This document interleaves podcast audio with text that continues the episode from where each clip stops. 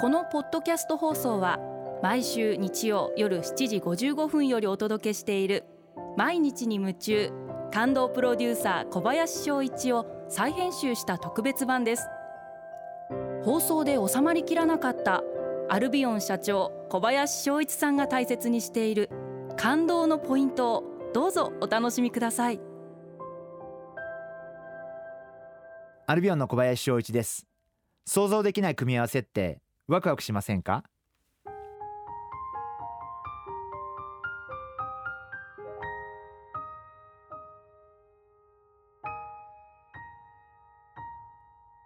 秋冬の洋服を買いに百貨店に行かせていただいてまあ新しいスーツとそれからワイシャツネクタイを、えー、買いました。どうしても自分が選ぶとやっぱり決まったパターンというかこの色のワイシャツにこの色のネクタイとか決まってしまいがちなんで私が一番楽しみにしてるのは店員さんが思いもつかないような組み合わせを提案してくれるですからなんかそういうのが一切ないと逆に少し買い物行った後満足感というかなんかあもうちょっとなんかいろんな組み合わせを私の知らない組み合わせを教えてほしかったな、まあ、そんなことを思うことがあります。これって会社の人の組み合わせでも言えることで人それぞれ自分の得意分野とか個性特徴があるんでやっぱりすごい全く違う個性とか全く違う得意分野を持った方々が一緒に仕事をしてなんか想像もしなかったようないい意味でのえー、相乗効果があったりとかっていうこともすごく会社の中ではあって、まあ、そういう意味ではあんまりこう組織を動かす時にもあんまりこう決まったパターンで考えるんじゃなくてなんか今まで想像もしなかったようなあるいは今まではコンビを組ませなかったメンバーを逆にコンビを組んでもらってなんか新しいえー、2人の新しい2人が新しい力を生み出してくれるといいなってまたそれを考える時間もすごく楽しいんで、まあ、そんなことがあるんじゃないかなそんな風に考えてます。えー、リスナーの皆様も、えー、プライベートも、えー、仕事でもなんか素敵な組み合わせを考えてみてはいかがでしょうか？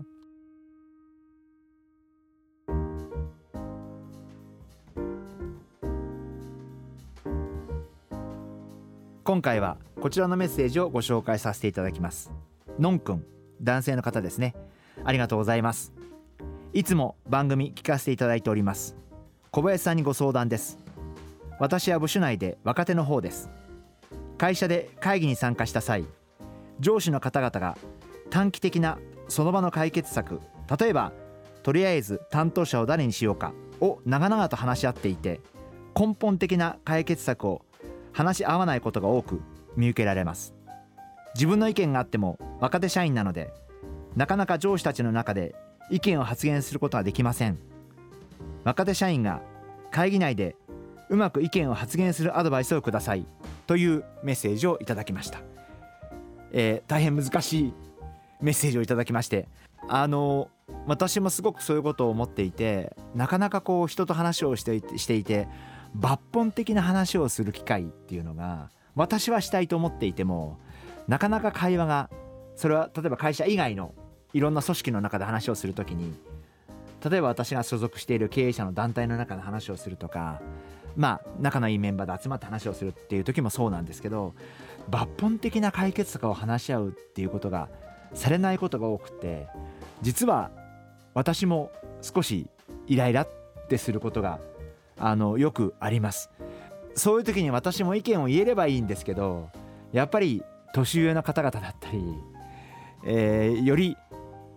大きい会社のご経営者の方々だったりするとちょっと私もこう引いてしまって意見を言えないことがあって、まあ、なかなか難しいなっていうふうに思っています。であのこれってすごい難しくってその実は意見を言っても大丈夫な方々もいらっしゃいますし意見を言われるのがあまりお好きでない方々もいらっしゃるんでその辺をどう見極めるかっていうところがもう全てになってきてしまうんでこの辺は本当に難しいなっていうふうに私も普段から考えています。もっと言えばあの先日も意見を言って喜ばれたこともあるんです。でも意見を言って私もクレームになったこともあるんです。でこれって本当に両方あるんでなかなかこれって難しいな。私だったらもし私がこういう会議をやってる主催者であれば私は逆に一番若い方々に最初に意見を言っていただく機会を作ります。何も反対しないし怒んないから何でもいいからどんどん意見言って率直に思ったこと。を例えば何かこう決済をする時にも私は若手のメンバーにどう思うって意見を一人一人聞いていってで最後に私が決済をする。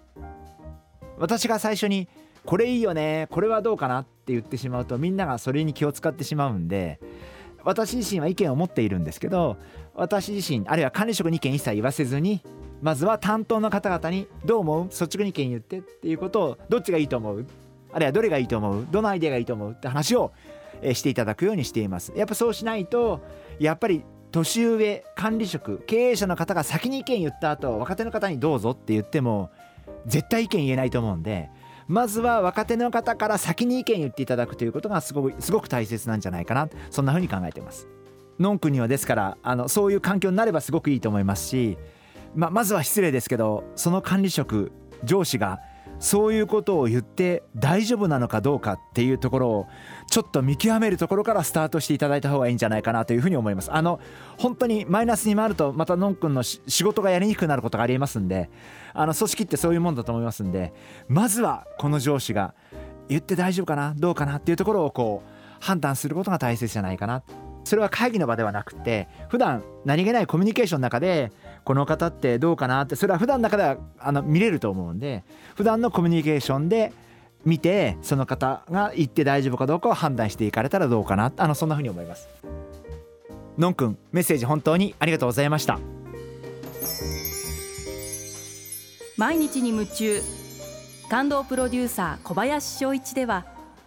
あなたからの仕事のお悩みを受け付けています。番組ホームページにあるメッセージフォームから送ってください。お送りいただいた方の中から抽選でアルビオン化粧品のロングセラー化粧水薬用スキンコンディショナーエッセンシャルとソープをセットでプレゼントいたします。たくさんのメッセージをお待ちしています。